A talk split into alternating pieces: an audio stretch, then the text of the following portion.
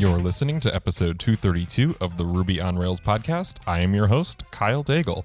This week, we uh, are going to make a little change. So um, we've had our great co-hosts, Britt, Joel, and Brian helping out and coming in. And this week, I wanted to bring in a friend, uh, someone I used to work with, Wynn Netherland, uh, who works at Librato on their A P Is, to come and talk a little bit about what he's up to with Rails and Sinatra and Ruby. And of course, the conversation devolves a little bit into GraphQL. Um, and this conversation Conversation's uh, pretty technical in comparison to some of our other conversations. So if you've been dying for an episode that really uh, dives in deep into something, this this might be the one for you. Um, and so Wynn is going to be here uh, just this once uh, to talk about uh, you know Rails and Ruby in the real world and what they're doing over there at Librato, um, and if that might be a good thing for you. So uh, stick around, give that a listen. Uh, I mentioned in the episode, if uh, GraphQL isn't really your jam, we do sort of dive in pretty deep. And so uh, I recommend that you go check out graphql dot org if you're not that familiar with GraphQL. Uh, it also has links to the Ruby gem from that site. That way you can really follow along with us if uh, if GraphQL isn't really your thing. Uh, but it is uh, a Ruby on Rails podcast, so we do talk about, obviously, Ruby and Rails, um, but how it uh, sort of works with A P Is and Uh, now this sort of new world with GraphQL that we're uh, going into. Uh, so stick around for that. This episode of the Ruby on Rails podcast is brought to you in part by Rollbar. One of the frustrating things we all deal with is errors, uh, relying on users to report errors, digging through log files, which is what I was doing earlier today to try to find an error. Uh, with Rollbar's error monitoring, you get the full stack trace, the context and user data to help you find and fix impactful errors super fast. You can integrate Rollbar into your existing workflow, send error alerts to Slack or HipChat, or automatically create new issues in Jira, Pivotal Tracker, and Trello. Adding the Rollbar Ruby S D K is as easy as gem install Rollbar, so you can start tracking application errors in minutes. A few cool features: you can send all the request data from any Rack framework. That's really helpful, especially when we're talking about A P Is. If you're using Sinatra for your A P Is, this can really help you. It also has built-in support for queue frameworks like Sidekick, Rescue, and Delayed Job. Uh, you can also set up Rollbar's JavaScript S D K uh, automatically, and you can deep link into your GitHub repos. Uh, this is pretty much my favorite feature. When you're looking at it and you're curious what that line of code does, you can just click it and it'll just show up in your GitHub repository. Easy peasy, fixing errors a lot faster. We have a special offer for listeners. Go to rollbar dot com slash ruby, sign up, and you can get the bootstrap plan for free. Again, go to rollbar dot com slash ruby, sign up, and get the bootstrap plan for free. Loved by developers at awesome companies like Heroku, Twilio, Kayak, Zendesk, Twitch, and more. Go check out Rollbar today for easy, fast error tracking. Again, rollbar dot com slash ruby. Thanks to Rollbar for sponsoring this podcast. Now, on to the show.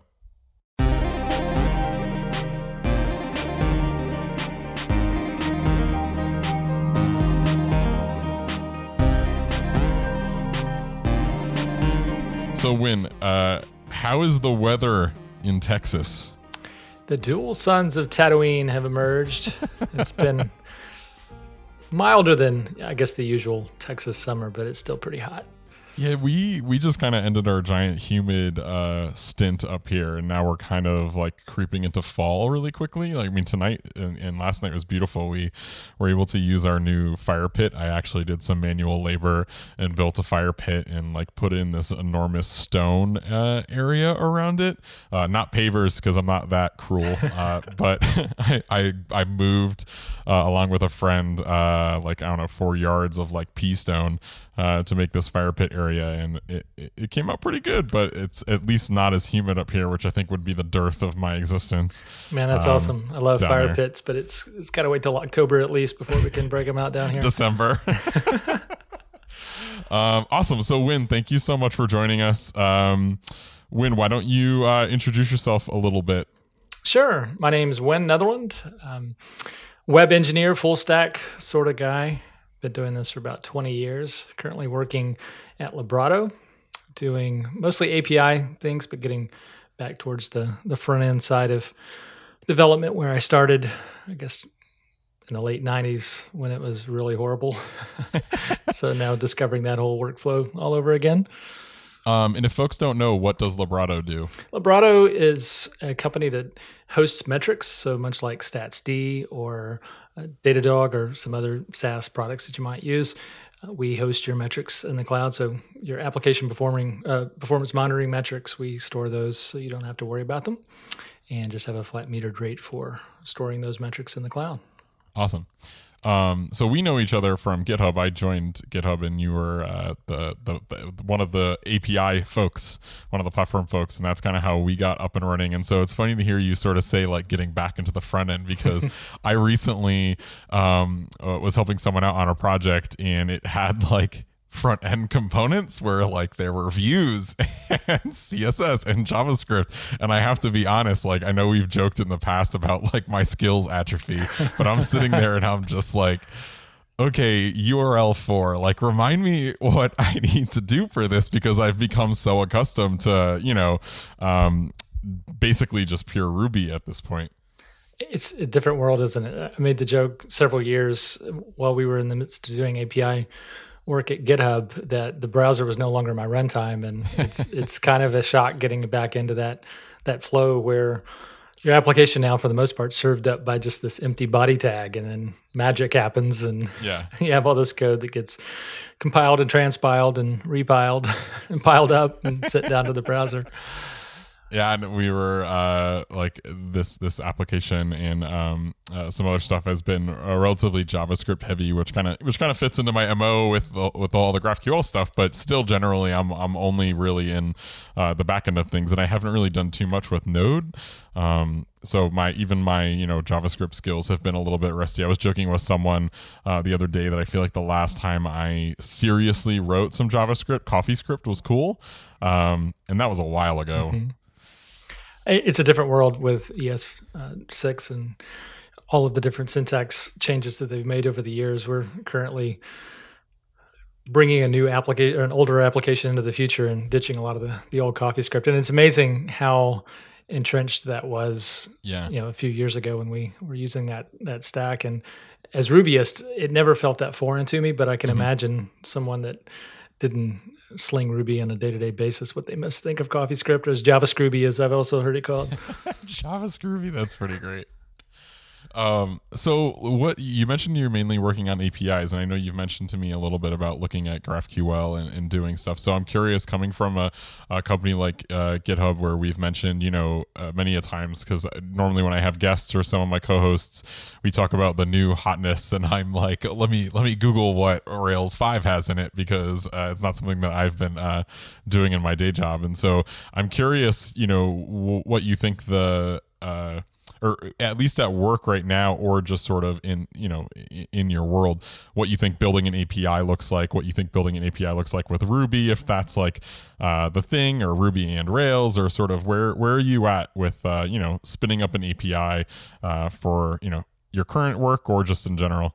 Yeah. You, you know, there's so many variables that go into that, that question of choosing tools, and yeah. it's a function of the current investments you've got and in, in where your business logic lies. And, you know, it's a different um, proposition altogether. If you're starting greenfield, of what tools would I choose? If I had nothing to build off of, what would a, the latest and greatest stack look like? The one that solves the problems the best. But that seems like it's never the case. You always have an investment that you've got to bring along. Um, and, you know, our current gig is, is no different. We've got tons of business logic, uh, ironically in Ruby, but not in Active Record. We have it in S Q L. Okay. Which I've been using Ruby for over ten years now, and this is my first foray into S Q L, spelled like a movie sequel, right? Yep. Mm-hmm. Uh, and it's it's in that uncanny valley where it's just similar enough to Errol and Active Record to f- make you think you know what you're doing, and then you hit a sharp edge, and you're like, yeah, that's not the same. Um, so. That's kind of the data access side of things. We're also in Sinatra, uh, which tends to be a popular choice for building A P Is in Ruby. But uh, we've had this conversation before, where it seems like all Sinatra apps lead to a Rails app at some point. Yeah, um, yeah. And so if I were starting from scratch, I don't know that I would choose Sinatra over Ruby unless I knew this was a micro of microservices and going to stay small forever. Yeah. But, you know, GraphQL changes a lot of things. And as much as I've been invested in REST and the Fielding school of, of RESTful design, you know, over the years, it, it's been kind of a a uh, transformation over the last few mo- months trying to figure out what does GraphQL do for U Is, what's it do for mm-hmm. your business logic. Then mm-hmm.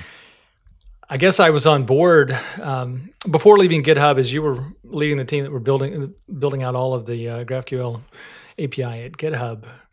Uh, but it didn't really, it didn't click for me personally uh, until I was in the trenches and building something and seeing the power of having that flow all the way to the front end, especially if you can take advantage of React and something yeah. that pairs with it so well on the front end, which we're doing.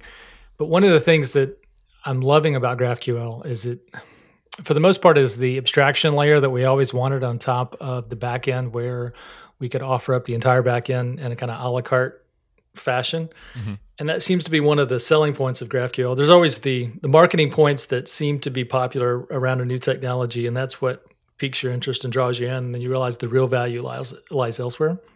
And so with GraphQL, one of the things that was always shared with me was you can get just what you want from the back end and not have to get this huge request payload coming across the wire.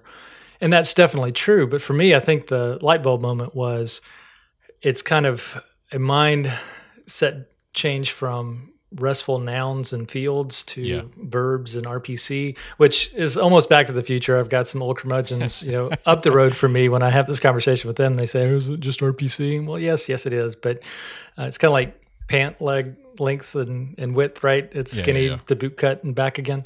Um, but one of the things that is, I guess, been um, pleasantly surprising of getting into GraphQL is if you have a field that you're exposing and suddenly you need to to provide an argument for that field. Now suddenly it's just another function. It's functions all the way down, right? Yeah. And it, it maps pretty well with stitching together different parts of the back end and providing a unified view for the U I developer. I think, though, that at least, like, you know, thinking of, say, Sinatra, where hypothetically speaking, you uh, Sinatra and S Q L, let's say, which, or hypothetically speaking, you have, like you said, your H T T P noun and your path and, um, you know, and then you have this sort of method body that you are going to go collect the necessary records and then, you know, uh, serialize it into JSON or whatever. Um, in that, uh, that, that viewpoint in the world basically lets you have a lot more, um, I guess, kind of like clarity. Like, you know, if it's slash um,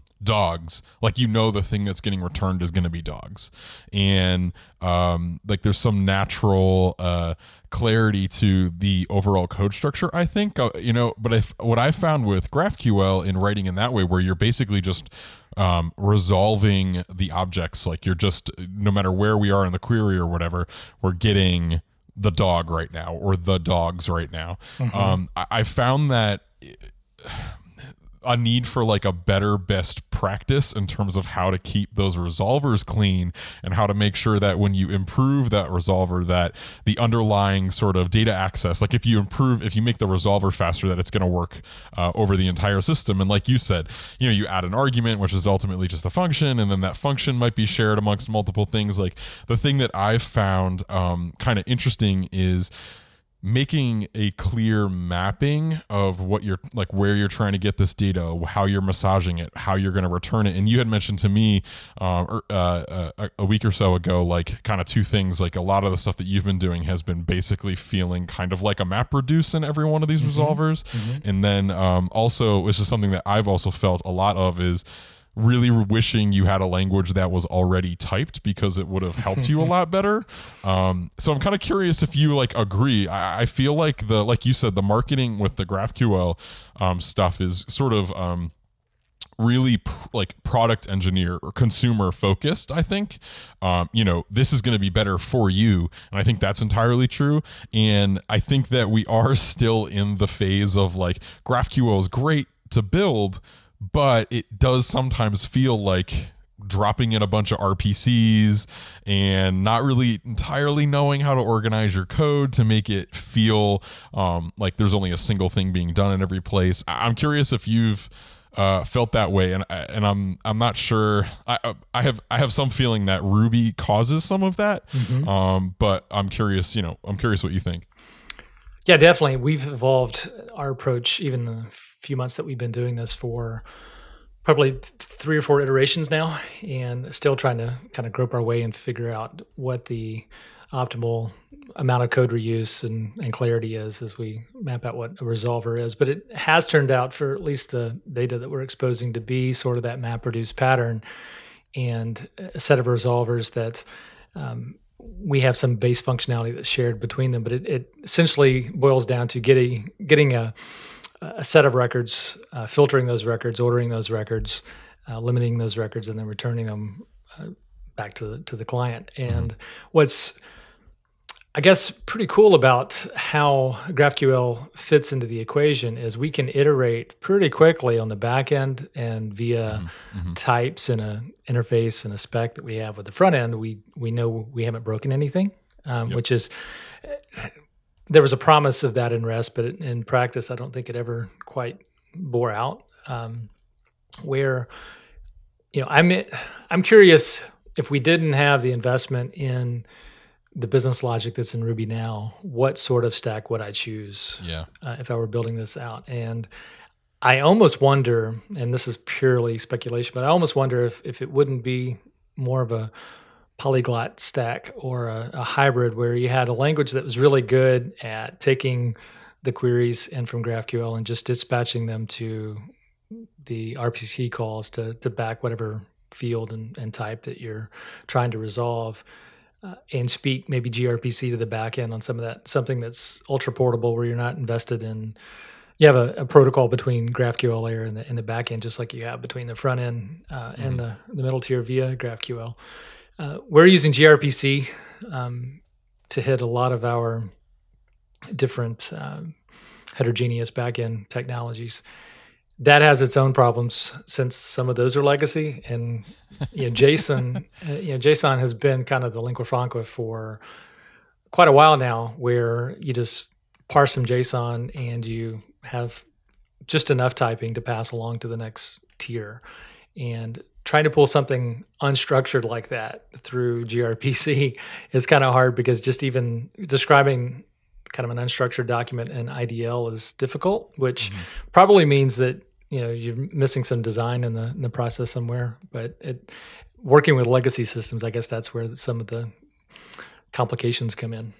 Yeah, yeah, I, I agree. I think that, you know, it's been it's been interesting to kind of watch the community uh, grow, you know, with GraphQL, and there's a GraphQL summit coming up, um, I believe in October, um, in San Francisco, and um, it. it I'd love to. I'd love to hear from more Ruby shops. You know, mm-hmm. um, like Shopify has given a couple talks, and essentially what they have done with GraphQL is really lean into like Active Record or Active Model, right. and kind of making things act like Active Model, even though they're ultimately GraphQL resolvers, which is kind of like the, you know, the let's make this more comfortable for Rails developers approach, you know, um, which I think which I think has paid off dividends for them. But there's always that sort of question. I know we've talked about this in the past, of just like, well, we, we see this promised land where we have this line in the sand between, you know, the application and data access, you know, where we we can make changes to the back end or make changes to how we store or get at the data, and nothing's going to change. Um, but when you sort of couple the O R M or couple, uh, you know, um, I guess really just like the data data access or data model in the front end, the front of GraphQL to the back of GraphQL, um, I think that, you know, could cause some problems. But that's one of those things where, like, I'm not entirely sure anyone, maybe even possibly including Facebook, I guess, in some way, has gotten to that promised land mm-hmm. quite yet. Like, Facebook cheated and already had a sort of clear data access model before they started to use uh, GraphQL.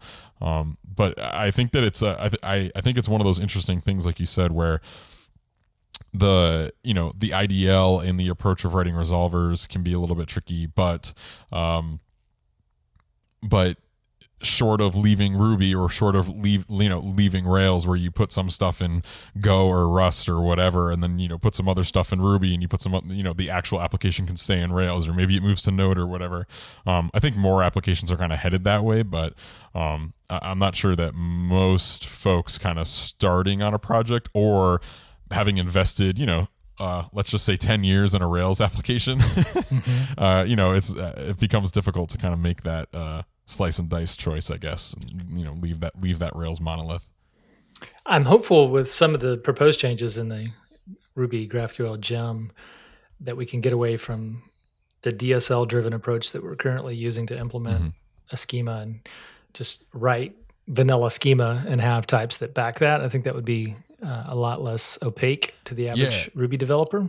And so I'm curious. I, I'm, I kind of want to talk about this maybe a little bit uh, more high level though, because I, I've talked to Robert, um, uh, you know, the, the gem author of GraphQL Ruby. He works at GitHub uh, as well, and we talked a little bit about leaving the D S L, and he's definitely you know pro leaving the D S L. But it led to some interesting conversations with both him and others around like I, I feel like the Ruby D S L. Uh, like apocalypse is here, kind of like when we when we I don't want to I guess I don't want to speak for both of us, but I feel like when I started in Rails, like the the big glory of it in one point oh or whatever was everything was like you just write a D S L, you write this beautiful cheaty thing using metaprogramming, and now like everything just acts the way that humans would think of it, and it's very comfortable and it contains all your business logic. But I, I'm finding like that most like I guess less and less uh, of the newer gems that come out, you know, to to do one thing or really trying to do too many, like too much trickery with D S Ls. Mm-hmm. Like a lot of it tends to be like, okay, call this method with some arguments and it'll do thing, and that is it. Um, I'm curious if you kind of feel the same way or have seen that in your experience, because um, it definitely feels like D S Ls, like proposing that, for example, um, like proposing a really really rich uh, D S L set would maybe come off poorly um, nowadays. Yeah, and I think it's maybe just a evolution in the Ruby community. When you have a, a language that's expressive and as, um, I guess Dave Thomas said, as beautifully ugly as Ruby, right? Um, you can do some powerful things from a D S L standpoint, but it raises the barrier of entry to people that are new to the language. I have some mm-hmm. colleagues on our team that are really accomplished Python developers, and stepping into the Ruby world, they're like, what sort of dark arts is this? and uh, that's just at the, the the most base D S L level within within GraphQL. But I don't think it's a GraphQL gem problem by any sure. stretch, right? Um, I mean, we had a D S L for doing authorization tests in a project that you and I worked on, and mm-hmm. uh, I've got to say my fingerprints are all over that, which if you understand it, it is extremely dry and makes it uh, a lot easier to to do what you're trying to do. If you don't understand it, you just kind of want to punt because you don't want to get your head around what's going on. So it yeah. probably points to a bad abstraction. But Ruby allows you to, I mean, it's a very sharp two-edged sword, right? I mean, I had a tweet this last week around, just as a prototype, I was uh, changing the state shape of a GraphQL call and needed to essentially divide two time series by each other. So naturally I could override the divide operator and the multiply operator and all four operators for a particular Ruby class. And when I showed that to the colleagues that were coming from the Python world, they were like, what, what, how, can, how does this even work? Right. um, and, you know, future me would be probably hating on myself or you know, if I left that in production, but that's the power of Ruby, but it's also um, very dry code can also lead to very clever code, which is probably not the best in the long run. Yeah, yeah. yeah I've, I've I've been curious. I've I've been curious, sort of just over time. It just it, it feels like we're, yeah, like it becomes more comfortable to get obvious. You know, like I feel like I'm seeing more um, sort of comments like that's too clever. You know, like let's just do the thing that everyone's going to completely understand or whatever. Um, you know, all all other things being equal, say like all performance being equal, just you know trying to make things. Whereas I feel like you know, as things have happened, as, as things have matured, and, and probably as you know, Rubyists have have uh, poked around at some of the other you know.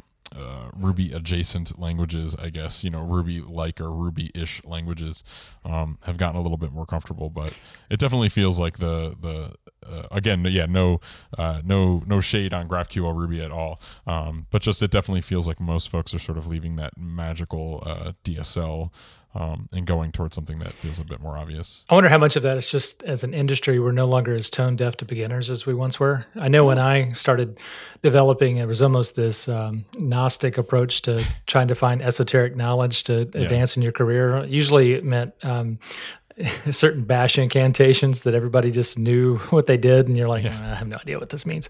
Uh, one of them that comes to mind in the Ruby community was, I remember the first time I was building an admin interface, and the simple two proc mm-hmm. syntax, where it's the ampersand and colon and whatever the name of the method you want to call in a block, which is totally ungoogleable, right? And the first time you see it, you're like, how does it even know? How? Yeah. Do, uh, what? And yeah. and so that's the sort of thing that that little one-liner is an incredible productivity boost, but it's also a barrier for the person that comes behind you that doesn't know what that does. Yeah, yeah, and yeah. I just just today I was I I always forget um, the like array shortcuts, like the percent letter, you know, bracket mm-hmm. or whatever, and all the other like string, all those little shortcuts, the string shortcuts. I always forget what the letters mean, and like trying to Google for that list is like, it took me a couple times, and I was like, oh, okay, okay, here here it is, because uh, I, all those little tricks that you find littered through like any Ruby code base of age, you know.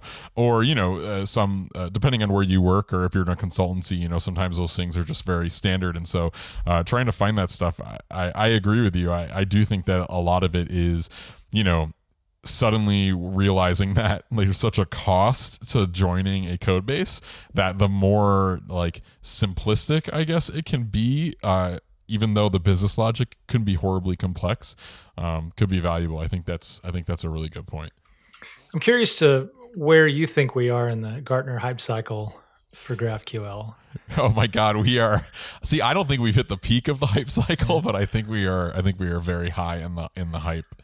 Um, I think the thing that we don't have right now is people talking about, uh, we wrote it, we have it, it's running, people are using it, and now here's the pain we have. Mm-hmm. You know, like in especially, especially public stuff, like especially with end consumers who aren't your own employees. Um, and I think, you know, we've done a little bit of that. Shopify's done some of that. Um, there's other companies for sure, for sure, for sure that have, have done it and talked about it. Um, but public GraphQL A P Is aren't very common. And so to me, the adoption will stagnate Uh, incredibly quickly if the public version can't be fixed, because no company is going to say, okay, we'll use, well, I don't want to say that. I, I would imagine that the sell will become more difficult if it's, we're going to use GraphQL for ourselves, but then we're going to write a REST A P I because everyone just gets REST A P Is or whatever for, for public, um, you know, for public consumption. I feel like we need to fix that problem uh, soon, you know, or, and start talking about it better, because otherwise I think that the, um, the, the boom bust is going to happen a lot faster. Um, you know, right now, I think that we're probably in the phase where there's enough volume of companies that are using it that you can go to your employer and say, oh, look, Shopify's using it, they're huge, or Facebook's using it, they're huge. Like, I guess anyone plus Facebook, um, you know, you can, you can get in on it, but, um, but we haven't really seen a ton of the sort of long-term consequences of this system, you know, like REST is, is played out nine ways to Sunday. So, mm-hmm. you know, we can, we can just know, oh, well, you know, th- when you go this way, this is a problem you're going to have.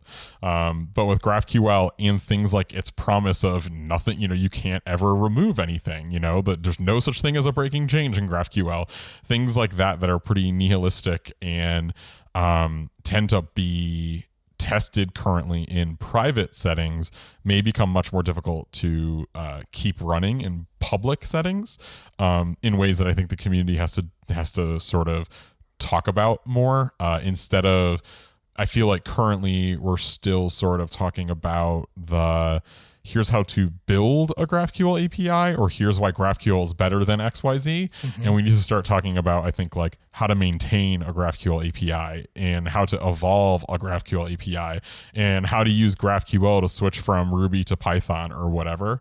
Do you know what I mean? Like those sorts of things I feel like are where we're going to, um, like need to, you know, need to start talking in order for it to become like not a fidget spinner. You know, which like is already, as far as I know, I don't know if you if your girl's ever gotten a fidget spinner. Oh, sure, yep. I, I feel like I feel like we're done. Like I feel like it's over now. Like if I if I sent them a fidget spinner, they'd be like, "What's this thing?" Yep. Our Slack has a fidget spinner emoji too, which see probably means we're at pick. Yeah, exactly. When adults are making emojis in chat, it's that's when it's all over. So I just I don't want it to be that, because I do think the thing that's really interesting is, you know, is the typing, is the Uh, front end aspect of things, is the getting things in the shape that you want, and um, allowing me as a backend engineer to make a lot of changes over mm-hmm. time to how that thing, like how that query ultimately becomes data. Um, but we, you know, everyone can write a REST A P I right now. Like, it's very accessible. It's the thing that everyone's going to jump to. Um, you know, I, I don't know how long it's going to take for GraphQL to get there, but I definitely don't think, you know, I gave a talk about GraphQL and I, I say that it's like, this isn't something where it's like, oh, come hear my talk and tomorrow go build yourself a GraphQL A P I and launch it and everything's going to be great. It's more like, come be interested in this with us, you know, and, mm-hmm. and give it a shot, but know full well that like, this isn't solved yet, you know, like we're, we're, we're, we're still kind of figuring out the rough edges and how to make it, you know, keep going. I think you make valid points. I'm wondering if you might be closer to the bubble than most, having operated a public A P I in GraphQL for some time now. I, I find when I'm having the conversation, I'm still wearing my I Heart GraphQL sandwich board and beating my drum and still getting a lot of blank stares where people aren't opposed to the message. They're just not familiar with it yet. Sure. And I think when it comes to the maturation of the ecosystem, we're looking at kind of a split on the front end and on the back end. And on the front end, the tooling, though most seems to be in JavaScript, is pretty mature so far. Um, on the back end, it's sort of the Wild West, especially in the Ruby space in which we operate. And there's some languages, JavaScript being one, that has some maturation there. But there's a lot of really early frameworks in some of the very popular languages, and I'm curious of how that's going to mature over the next year or two years that are going to solve some of these problems. And, you know, problems are opportunities. I think mm-hmm. um, if you are heavily invested in a single page application type setup where JavaScript's running everything on the front end, it's kind of hard not to to at least bet on GraphQL to stitch all that together. There's, it's not a silver bullet, and there's some pain depending on what sort of data you're serving up to the front end. But as far as like CRUD operations that most applications do, it's kind of hard to beat a one-stop shop for all yeah. your data. Yeah. And I mean, there's all kinds of interesting problems, like with parsing the I D L and mm-hmm. promises in Ruby, you know, and things like that, where GraphQL really wants you to, you know, basically uh, look through a query and then go, okay, I'm going to chop this up into fifteen units and go do all of those at the same time. And Ruby's like, uh, I could do that. Right. Uh, but I really wish you wouldn't make me do that. You know, and it's and, amazing that you can even have that option now, though. Sure, to, sure. To, to look at the A S T of the query coming in and saying, let me make this in the most efficient manner, whereas before you would just rub some cash on it and call it a day. Mm-hmm. Um, but, you know, our buddy Garin has created the I D L parser in, in Rust, and I was encouraged mm-hmm. to see the philosophy behind that. It's like, we need some shared logic yeah. across projects instead of everybody re-implementing the wheel. And something like parsing, I think, makes a lot of sense to do that in a typed, static typed language that we could then just leverage in a bunch of different backends. And so having that back, the Ruby gem, I think, makes a lot of sense. I'm hoping that a lot of the tooling goes to that type mm-hmm. of mm-hmm. of setup. I mean, look at what libgit did with Git and some others that, you know, now we have the same logic, libsass being another one. They have the same logic executing behind the scenes, no matter what your binding language is. Yeah.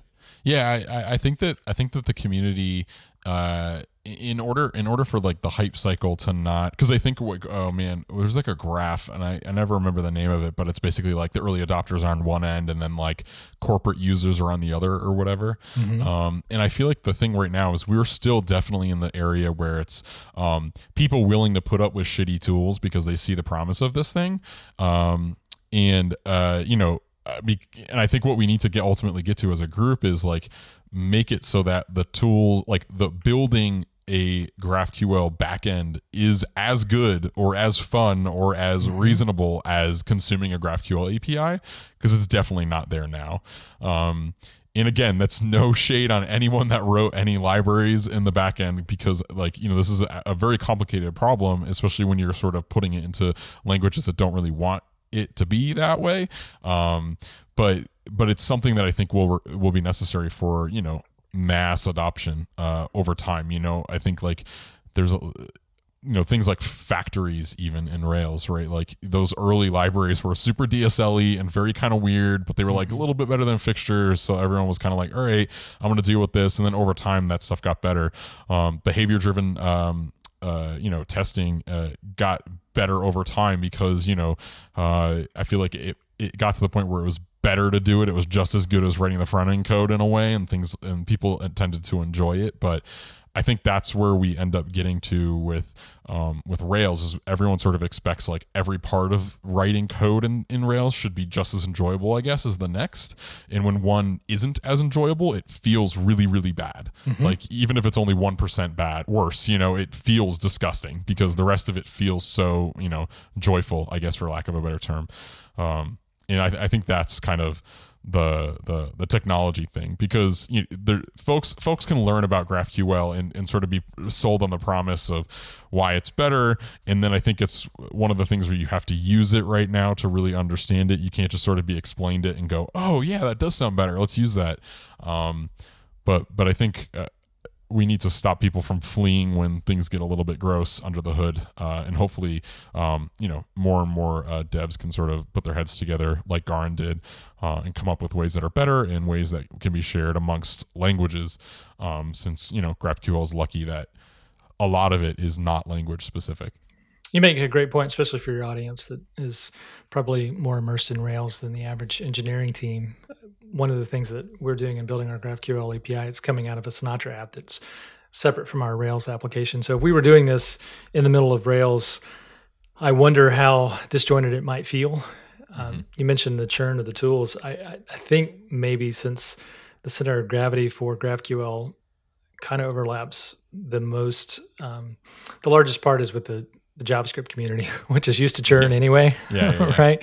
I wonder if there's some some grace that's being extended there. Uh, but from a Ruby standpoint, it does feel like something grafted onto your Ruby web application. And I'm another reason I'm hopeful of the change and approach that is being proposed in the GraphQL gem, where you go spec first and then types that back it. That kind mm-hmm. of feels like what you're doing when you're building a web application in Rails, where you have endpoints in a web application with either H T T P method and a resource path, and here are the controllers and the actions that back those. I kind of want the same thing. Those patterns, they don't have to be my patterns. As long as there's a pattern where I don't have to figure out how to do this, I can just yeah, figure out, yeah. you know, what needs to be done, and then come yeah. in.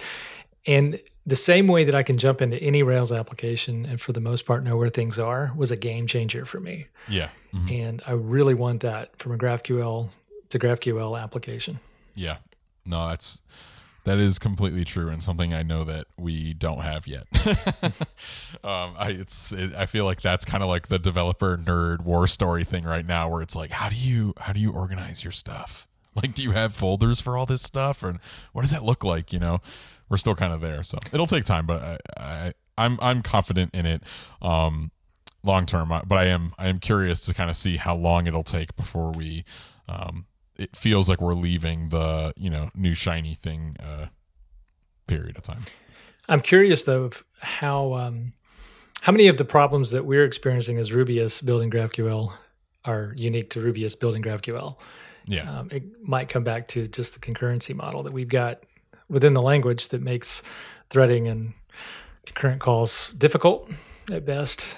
That in other languages, you know, like a Go routine would solve a lot of problems that we end sure. up backgrounding jobs for, right? And yeah. uh, some of the hoops that we jump through to build GraphQL and Ruby, I wonder if other frameworks are experiencing the same difficulties. Well, we'll just wait for the next version of Ruby and right, it will be good. uh, I mean, to be honest though, like, you know, kind of like shoulder shrug, who knows? Like that could be the, like that could be the solution. Like there, you know, I have been following all of the, the jokes and uh, the, the serious efforts to make, to make Ruby more, you know, uh, concurrent. Uh, but like nowadays, like, you know, that that could just be it. Like that could like, re- especially for uh, say uh, GitHub, right? Like with all the stuff that we've written, and then we are able to move to concurrency or to Ruby three or four or whatever that introduces a better model. Uh, you know, uh, with a lot, a lot, a lot of work, mm-hmm. that you know things could uh, significantly change in how it's like operated and built, right? Um, but I think we're I think we're not really uh, you know we're not really quite there yet, and I think that's kind of why you know. The reference specification for GraphQL server is in JavaScript. The data loader um, project, which Facebook kind of uses to do like batch data loading with GraphQL, is in JavaScript. Like everything is just there because it's the, you know, like you said, it's just sort of this become the standard language, regardless of the, you know, quote unquote joy of using Rails. Um, in all in, you know, the sort of accessibility, I guess, uh, in some in some way. Uh, of Ruby is now it's just assumed that uh, in R P G speak that JavaScript is common tongue and everyone just speaks common now, uh, and that's uh, and that's that. You mentioned earlier in the conversation around wanting a more typed language to back some of these things. The concurrency model is one of the, I guess, the aspects of choosing a language and how you're going to serve up data through your your A P I, but. Having types again in GraphQL is kind of, yeah, I came from a C-sharp background before I came into Ruby. And one of the things I liked about Ruby was its uh, dynamism and, and being able to um, run an, an application and just save the, the buffer and refresh the browser and not have to go through a whole build process. But there's certain times where there's, you just want types, you want compile time checking, right? And mm-hmm. having interfaces and actual types in your spec, there's a lot of times where I long for the same sort of thing in the implementation language. And a recurring pattern that seems to happen as we're talking over P Rs, as we're implementing things, we'll say, I think we're missing an interface here, which is kind of a unique conversation to have when you're implementing Ruby types, right? Yeah, yeah, yeah. Especially, especially when you're those interfaces or those unions or whatever are right. sitting on top of these uh, not so perfect Ruby objects or Active Record models or whatever. Um, yeah, I can, I completely agree. Um, since we talked a fair bit about uh, uh, GraphQL uh, today, and I know I know I've brought it up in the past on the podcast, but we haven't really sort of done such a tech-heavy uh, discussion for folks uh, listening at home. Um, you can go check out graphql dot org, um, which talks a lot about what we talked about. So if you, um, I'll mention this at the top of the show as well, but um, give that a look. Uh, it has a lot of easy ways to kind of give, um, you know, understand kind of what we're talking about, uh, even if you've never built uh, a GraphQL uh, A P I before. And I will link to the GraphQL Ruby gem in our show notes. Um, Wynn, thank you so much for joining me on uh, this uh, awesomely uh, technical t- discussion of uh, GraphQL on accident. I feel like I'm kind of like this, uh, I don't know, black hole of GraphQL where every discussion just sort of accidentally kind of moves this way. But totally my pleasure. It's been fun to geek out and talk about something that uh, we've shared kind of uh, maybe yeah. disjointed timelines of, of adoption. I remember when you first started talking to me about it, um, my eyes kind of glazed over. I was like, oh, I kind of see the point, but there's that light bulb moment as you're yeah. implementing one of these things that you're, you start to see the, uh, the appeal and hopefully become a true believer. I'm trying, I'm trying to reel in my like kid on Christmas morning when I talk right. to people like, no, you don't understand, Dad. It's like, you know, this is the newest thing. Um, getting a little bit better. um, awesome. Well, thanks Wynn. Uh, hopefully we'll have you back on the show soon. Look forward to it.